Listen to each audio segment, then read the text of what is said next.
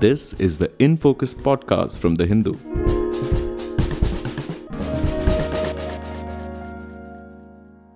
Hello and welcome to the In Focus podcast. This is G. Sampath, your host for today's episode. The welfare of convicts who have been sentenced to death is probably the last, if at all it figures, in anyone's list of welfare priorities. Since their entire identity tends to get reduced to one act, the crime they are accused of, they are generally dehumanized, and people find it difficult to understand why we should care about the mental health of someone convicted of, say, gang rape or a brutal murder, the rarest of rare cases where the death penalty is invoked. But there are problems in the way the criminal justice system deals with the mental health of under trials and prisoners, and perhaps nobody is more victimized by systemic issues than prisoners on death row. A new report titled Deathworthy A Mental Health Perspective of the Death Penalty has come up with empirical data on mental illness and intellectual disability among death row prisoners in India. The study, which is the first of its kind, has found that an alarming 62% had a mental illness and 11% had intellectual disability. Given that most of these convicts are from marginalized communities with poor socio-economic and educational indicators, the report raises some hard questions about equity, justice, and the responsibility of the courts, the prison system, the state, and also the society at large towards protecting the dignity of those deemed death worthy.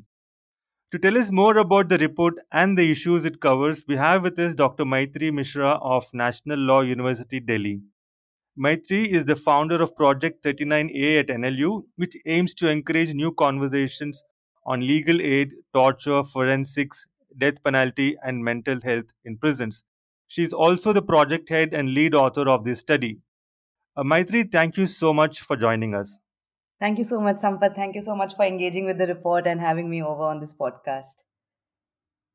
Uh, Maitreyi, I uh, just to start off with a, a very generic question. I happen to mention this study that you've done to a few of my friends, and most of them are like you know upper middle class well educated people and the most common response from them was a mix of bafflement and amusement. They are like look these prisoners are anyway headed to execution. How does it matter what their mental health is given that they have been legally and justly consigned to a fate worse than the worst mental illness?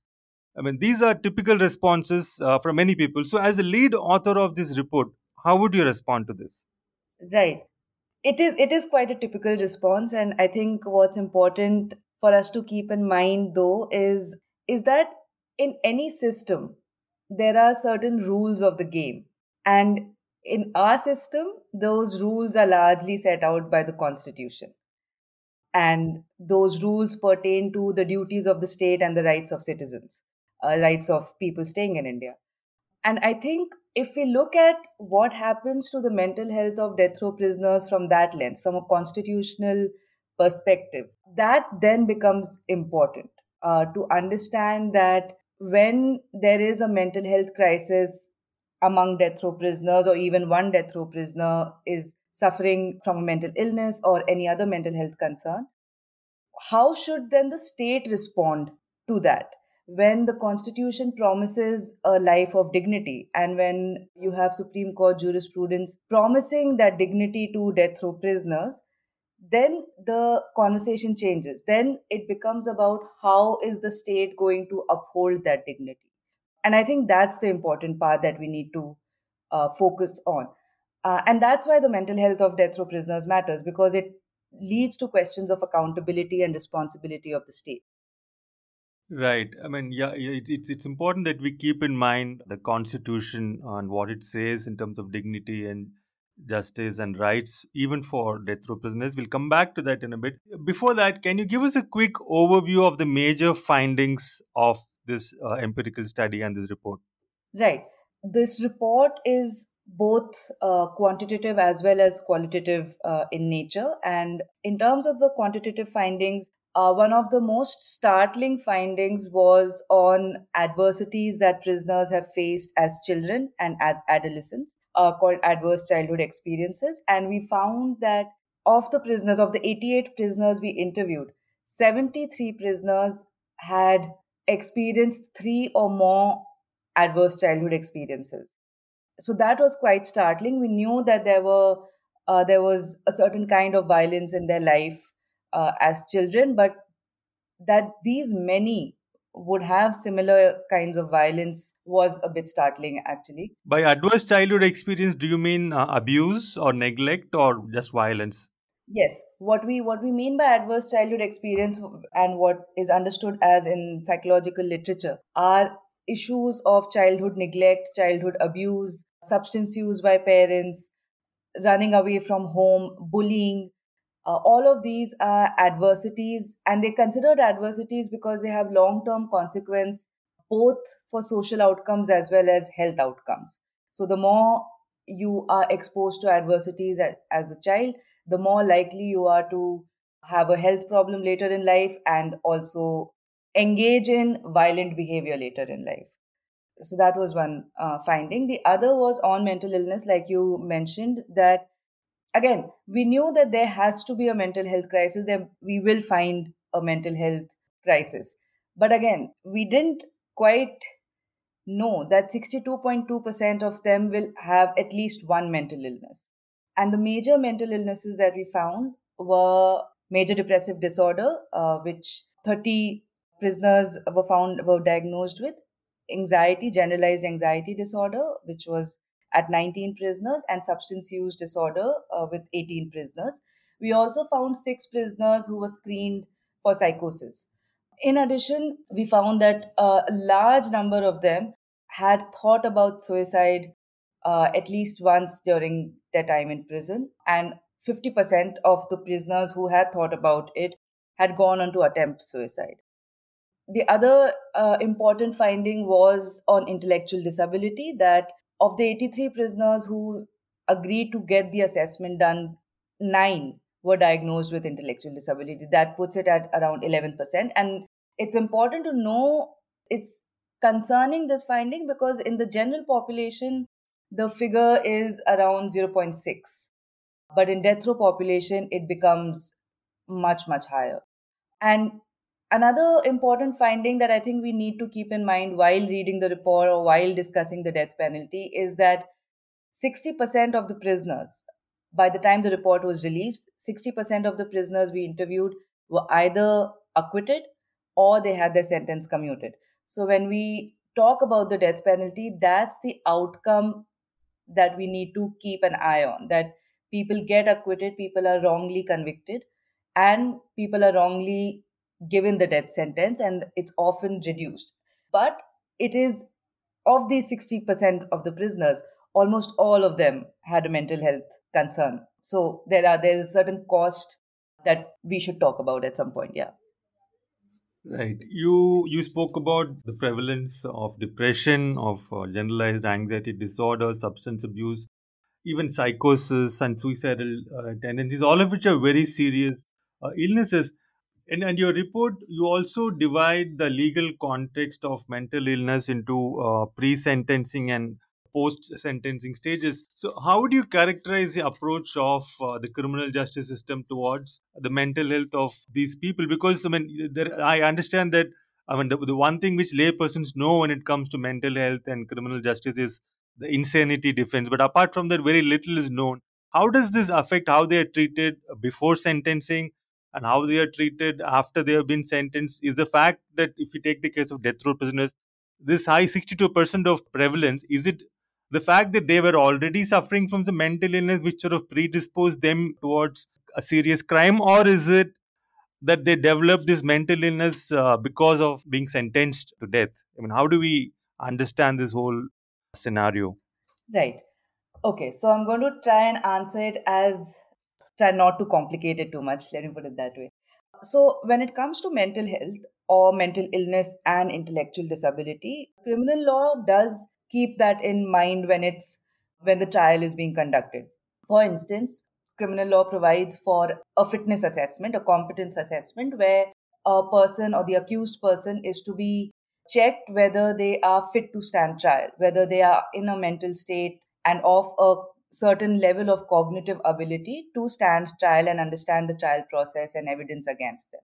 The second is, like you said, uh, the insanity defense, where the question of mental illness or unsoundness of mind, as is referred to in criminal law, whether that played a role or whether that gave rise to a certain behavior of the person as a consequence of which that they don't understand the nature or consequence of their actions so that that's the insanity defense. It has to be at the time of the offense and it should be such the mental illness should be such that the person is unable to understand the nature and consequence of their action.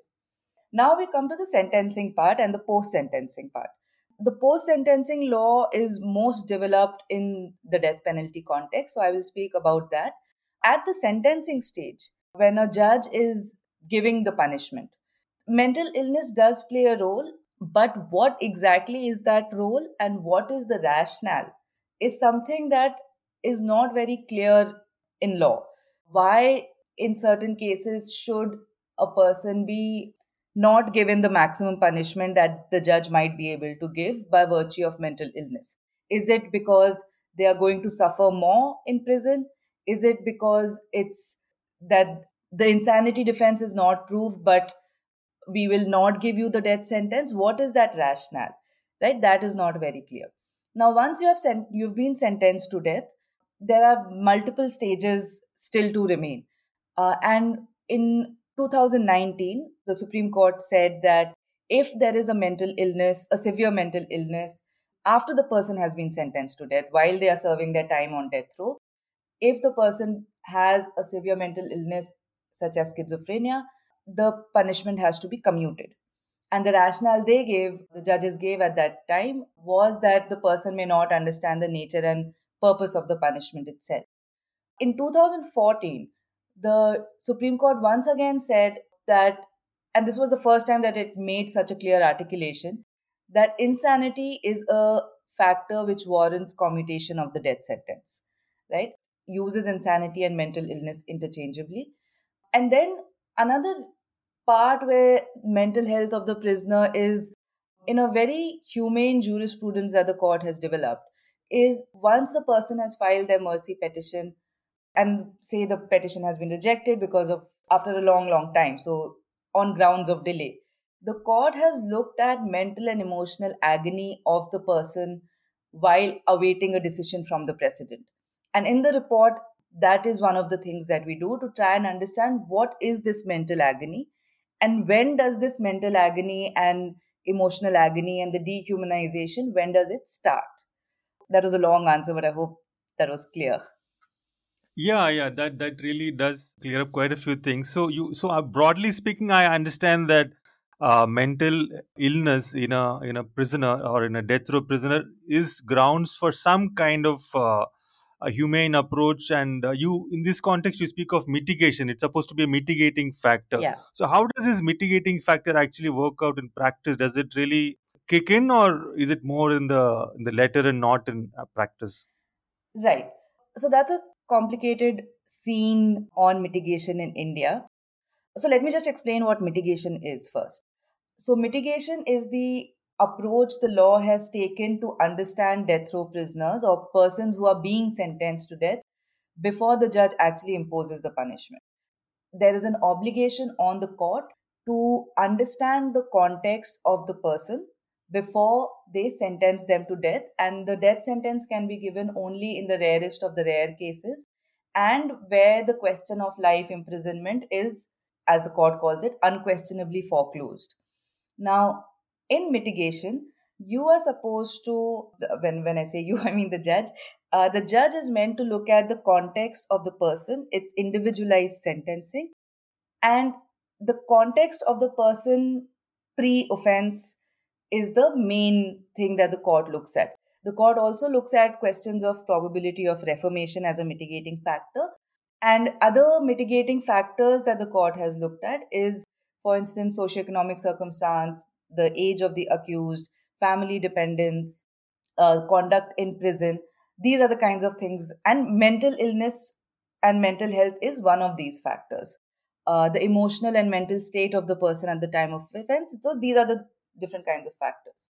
Now, in practice, what happens a lot of the time is that the idea of contextualizing the accused is not undertaken. The court lists certain factors, they will be presented with certain mitigating factors. In many cases, and because we also represent death row prisoners, we know that to be true, that in many cases, the mitigating factors are not even presented to court. And mitigating factors pertaining to mental illness, intellectual disability are very, very rarely brought to the notice of the court. And the reason for that is lawyers rarely meet these prisoners, right? Their lawyers have rarely met them. They meet them in maybe in court or and for five minutes maybe. Right now, questions of mental illness and intellectual disability are very difficult questions to answer they're also difficult for people like lawyers to detect. You need a system which allows people skilled in that knowledge to be able to diagnose somebody with mental illness or intellectual disability so that the lawyer can then present it to court. But we don't have a system like that. Courts can call for, say, a probation officer's report, right? But what do we actually try and look at? Like the report says, before sentencing somebody to death, the judge at the court is required to look at as a principle of equity, right? Equity and justice, like you said early on, uh, to look at the whole story of the prisoner. But in practice, that story is rarely told in court. It's almost become like a checklist that is presented to court and tick, tick, tick, measure it against the crime, and then you come to a conclusion. Um, so in practice, it doesn't happen very well. In what we are trying to do is to say, get social workers, get sociologists involved in legal representation, because that is the only way you can actually do that searching inquiry that mitigation is meant to be and present it to court for the court's consideration. Uh, so that is briefly what mitigation is. Yeah, your report makes a reference to this, something called same day sentencing and all. Can you elaborate a bit on what the controversy around that is? Right. So, in our legal system, the punishment is given after you are found guilty. It's a logical thing to do, of course, but when it says there should be a separate sentencing, what it has been interpreted to mean in the death penalty context is that this separate sentencing is so that you can collect and present materials in court about the accused. Now, oftentimes, the sentence is passed on the same day as conviction. So, if I am held guilty today, uh, the judge might very well say, We'll do a separate hearing, but that he- hearing will happen two hours from now. So, that's same day sentencing. When you are sentenced to death the same day, you are held guilty. Now, the problem with that is where is the time for the lawyer to even present a defense uh, on sentencing, to present mitigating factors, to, to give effect to the requirement of the law that a whole searching inquiry to be done, to be presented? If same day sen- in same day sentencing, you don't have an opportunity for that. Not just same day sentencing. Uh, even if the sentencing is a day later, you don't really have enough time to conduct that kind of exercise and present that kind of evidence before on sentencing to court. Now, the controversy is that in some cases, the Supreme Court has said same day sentencing, uh, even if the person is sentenced to death on the same day, the Supreme Court can rectify that error by calling for evidence at the appellate stage. But sentencing also needs to be understood as a fair trial right, right? That it's not just conviction that is a trial. Sentencing is also trial. And we need to start looking at sentencing as a fair trial right? And to say why should the court not send it back to the trial court for re-evaluation of evidence? Uh, those are questions that have not found answers. And in some cases courts may send it back but more and more the courts take it upon the supreme court takes it upon itself to rectify the error of same day sentencing on its own rather than sending it back to the trial court, the court of first instance. Right, right. Uh, one of the things you've, uh, you've spoken about quite frequently in the report as well as uh, uh, in this conversation is this concept of intellectual disability, uh, which is something we don't often hear of in the in the broader uh, legal discourse, legal discourse in the mainstream. So, what what exactly does intellectual disability mean, and is it is it as serious? Is it to be treated on a par with a physical disability? Right. So, intellectual disability is uh, like in olden if you look at common law and like really early on, is what the law would refer to as idiot. And of late, then it became mental retardation. Now the term is intellectual disability. Now, intellectual disability is a developmental disorder. So it the onset of the disability is in the developmental period, which now people studying the disability are saying is up to 22 years. And what the disability does is that it the inherent nature of the disability is that it creates limitations in intellectual functioning and adaptive behavior. So, intellectual functioning would be things like reasoning, judgment formation, uh, analyzing risk in social situations.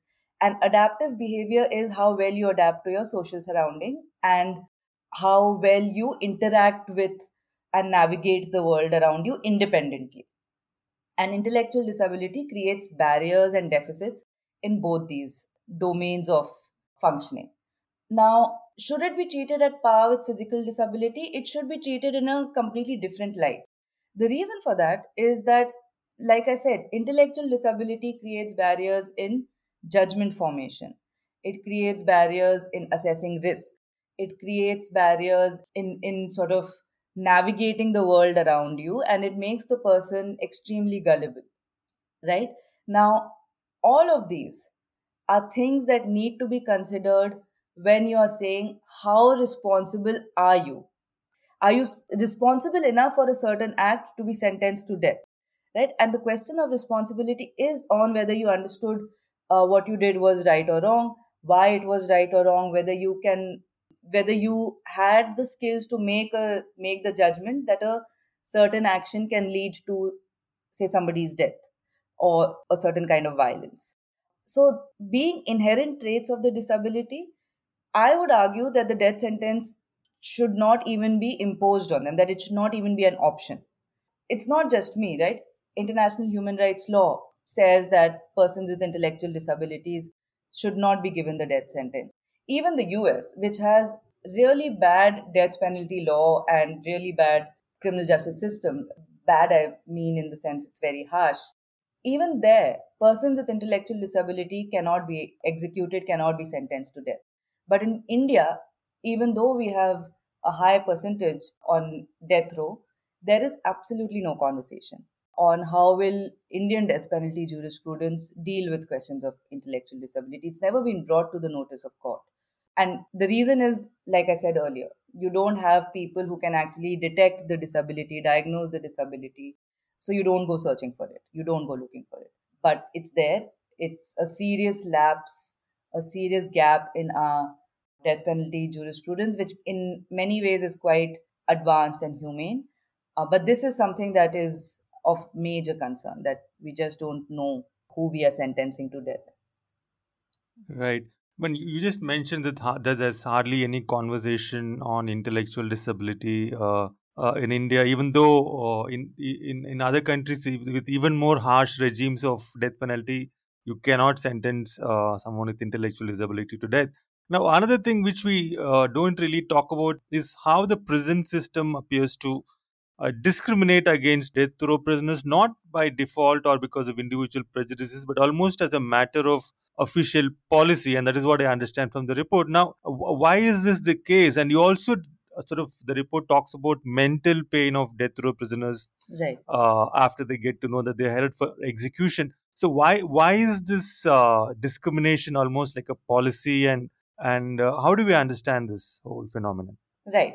So, the institutional discrimination that is there for death row prisoners includes things like not being allowed to work, not being allowed education, not being able to uh, not being able to sometimes interact with other prisoners. And the idea is to keep them separate, not have them engage with prison life, in some documents you will find the reasoning as it is for the good of the person itself because they might be susceptible to harm from other harm and violence from other inmates. But that's a sort of a warped logic because you're you you are disadvantaging the death row prisoner because of harm that you you as the state need to prevent. But the idea is to keep them separate so that they can be protected. What ends up happening however, is that this kind of institutional discrimination does bleed into individual interactions and individual prejudices. So you find narratives of prisoners who who who don't talk to other prisoners because they are they know that they are being looked at a certain way, but only because they are on death row. There's no other reason. It's it's the moment because you see when you are an under trial prisoner, you are living with everyone else, and suddenly you go from an under trial prisoner who was like everyone else to now a death row prisoner, some someone who's committed the worst offense, worst offense possible. And that change in status is what leads to these sort of individual uh, prejudices setting in, the institutional discrimination sets in at that time. And it creates an environment of, how do I say this?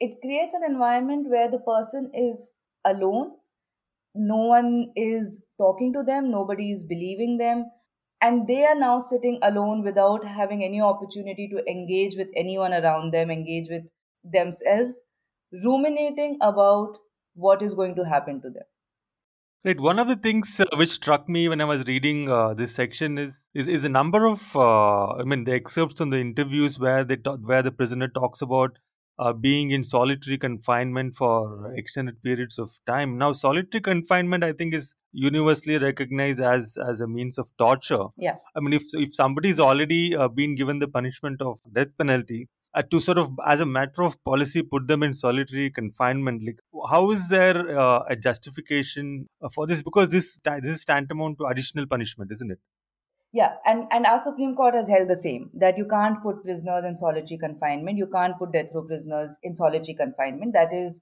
torture that creates a certain uh, mental state of and the court calls it insanity uh, and it's overall very very debilitating. In recent times and in the project what we found was that certain prisoners some in some prisons the prisoners were not being put in solitary anymore because the jail was aware that they are not meant to be put in solitary confinement. Uh, so they were at some point they might have been living in solitary confinement but at the time of our interviews they were not living in solitary confinement anymore. But that's in only in some prisons. Uh, in other prisons the practice of solitary confinement does continue.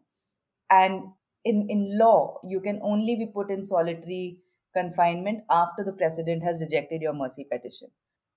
But the president rejection can happen even at, before the person has exhausted all their remedies also.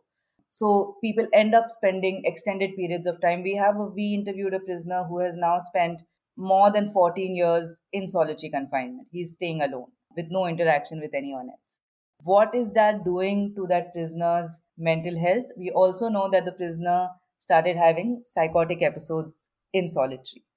So, some prisons are sort of aware that this is not to be done, this is unlawful, but some prisons continue that practice, and it's extremely, extremely debilitating. The narratives are uh, like one prisoner talks about how he was in solitary confinement and when he got out, when he was going to court and he was talking in court, he thought that the voice was coming from somewhere else.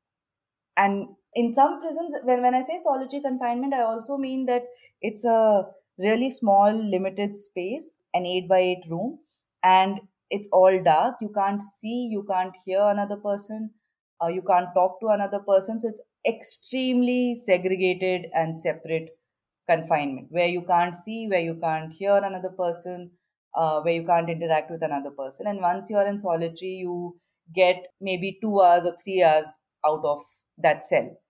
The whole day you have to spend inside that cell alone. Right, but even when they are not in solitary confinement, I mean, it's not particularly easy uh, or much easier for them, right? Because the the regime of discrimination, as it were, is is so harsh. I mean, they, they get they get uh, taunted by other prisoners. There is verbal torture. Then they physically they get uh, beaten uh, by other prisoners or bullies in the prison. Yeah, it would be a mistake to think solitary confinement is the only problem. The kind of violence that prisoners, death row prisoners go through from prison authorities, from the from inmates, also needs to be looked at. Like for instance, we found that uh, violence from prisons and harassment by prison authorities and harassment by prisoners was correlated with mental illness.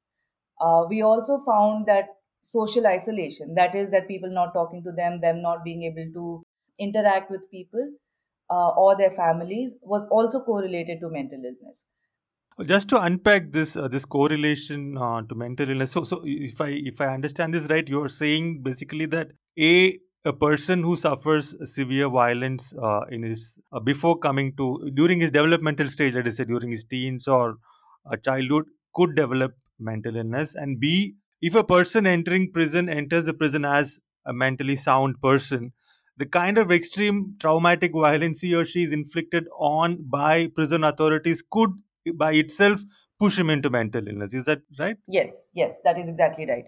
There are certain prisoners who might come with a pre-existing mental illness but we know that conditions of death row confinement and death row incarceration are such that they increase the chances that the person is going to get a mental illness and that's what we found.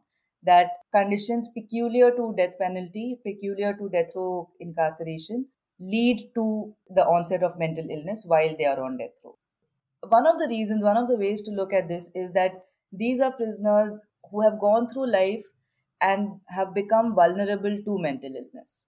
And then you sentence them to death which is an additional traumatic experience right? So you are pushing them into a mental state which is very very likely to then lead to a mental illness. So their whole lives is sort of a trauma.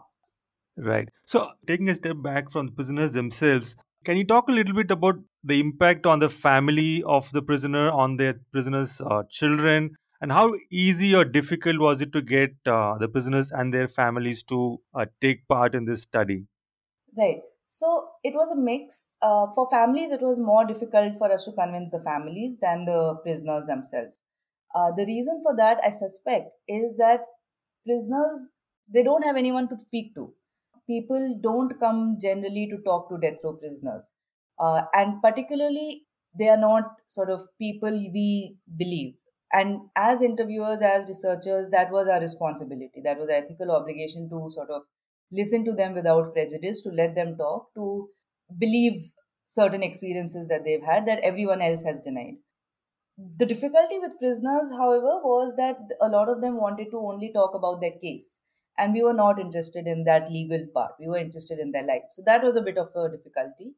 With families, I think the major reason for the difficulty setting in was that they were extremely suspicious of people coming to talk to them because a vast majority of them have had this experience that people would speak to them, the media would speak to them, and then publish sensationalized stories about them or the person uh, who's on death row, and that suspicion was very, very uh, difficult to break through. Now, in terms of the impact on families, the impact starts from many times the time of arrest families have to move houses and these are houses that they've been staying in for decades and generations they have to move houses overnight leaving everything behind leaving all your memories all your things behind and set up a life elsewhere. They have to uh, hide their identity particularly children. They hide their identity don't reveal who they are to the new surroundings. So they're living two different worlds one inside the house one outside the house. I think an important part that we don't sort of we haven't really found solutions to in the law is how do we explain to them the nature of the, the loss that they are suffering. Many, many families talked about the fact that it's very difficult to understand what is happening. They have a person who's on death row who might die, but he's also alive, he or she. And that kind of loss, where you don't know what is going to happen, uh, but you have to continue living your life as if they were dead, but they are still alive. We've referred to that as ambiguous loss, where you don't quite know what the fate of that person is. And we also found that families did not have a, any space for actually mourning that loss, uh, to grieve, to feel everything that one would feel if a loved one were t- taken away. They don't have that space because people around them would be a question who are you grieving? Because remember they have now new identities so they don't they have to leave that person that their loved one outside of any conversation. Uh, so who are you grieving? But also why are you grieving a person who is sentenced to death? They are the worst kind uh, and we don't give space for that so that itself creates a I would say, a mental health crisis. But I think we need to pay special attention to children of prisoners, uh, of death row prisoners. What is happening to them? Because the death penalty has an intergenerational impact, and children become the most vulnerable targets of that of the punishment. And we don't have conversations about what are if we execute a parent, what are the children going to do? How is it going to affect the child? Uh, and I think that's a serious conversation conversation that needs to be had a lot more. Right, the intergenerational uh, dimension of uh, the death penalty is something we definitely haven't really been talking about uh, much, and we should. Now, going on to another very uh, important aspect which struck me of the 88 prisoners in your study, 19 were acquitted. That is, they were found to be innocent after being sentenced to death, uh, which is really uh, something uh, something really mind-boggling. And in the interim period, they have developed a mental illness. So, is there any mechanism available uh, for them for redress or compensation for all the unjust suffering that they had to undergo? No, there isn't. There is no formal institutionalized mechanism where the person is compensated for the number of years that have been taken away from them in such misery of living on death row. But courts have, in few few cases, provided compensation, but that's on the discretion of the court. So, for instance, a few years ago, there were four people who were acquitted by the Supreme Court after having spent 16 years on death row. And they were very, very close to execution. It was a complicated legal situation, but uh, they were found innocent. And the court then ordered for compensation, for the state to provide compensation to them up to 5 lakhs. But there is no formal mechanism for not just compensation, there's no formal mechanism for rehabilitation, there's no formal mechanism for providing them resources to reintegrate into society. Many of these prisoners have spent very, very long in prison. Or a, or a mechanism for accountability. I mean, is there no accountability for it? Shouldn't somebody be so shouldn't somebody pay for book because this is as much of a crime, so to speak, as a as a conventional crime, isn't it? Right. Yeah, it, it is. It is. And and I think we get very comfortable because we think, okay, the law corrected itself.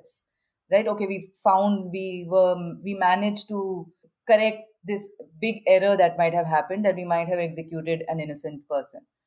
Uh, we feel good about it, but to that person, it is a travesty. Their lives have changed overnight there and and there is no accountability because the the lens you're looking at it at least they were found innocent they were set at liberty. We corrected a mistake. But who's going to be accountable for all of that mistake is unclear. There is no formal mechanism. So yes to your question of where is the accountability there isn't any.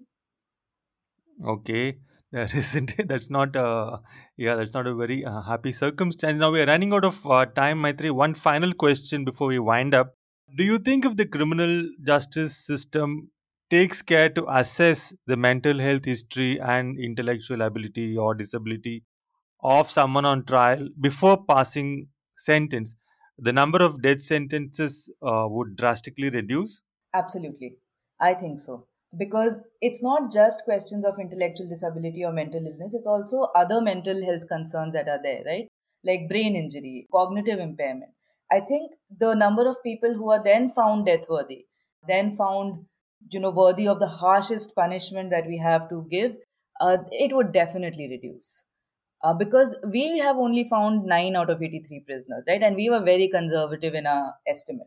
And there were many prisoners for whom we could not even interview the family so we don't have sufficient information for a diagnosis. So i am absolutely confident that if the courts were to start this if the courts were to allow a space for this even if the court doesn't do it if the defense can present evidence on presence of disability or illness the numbers would reduce drastically.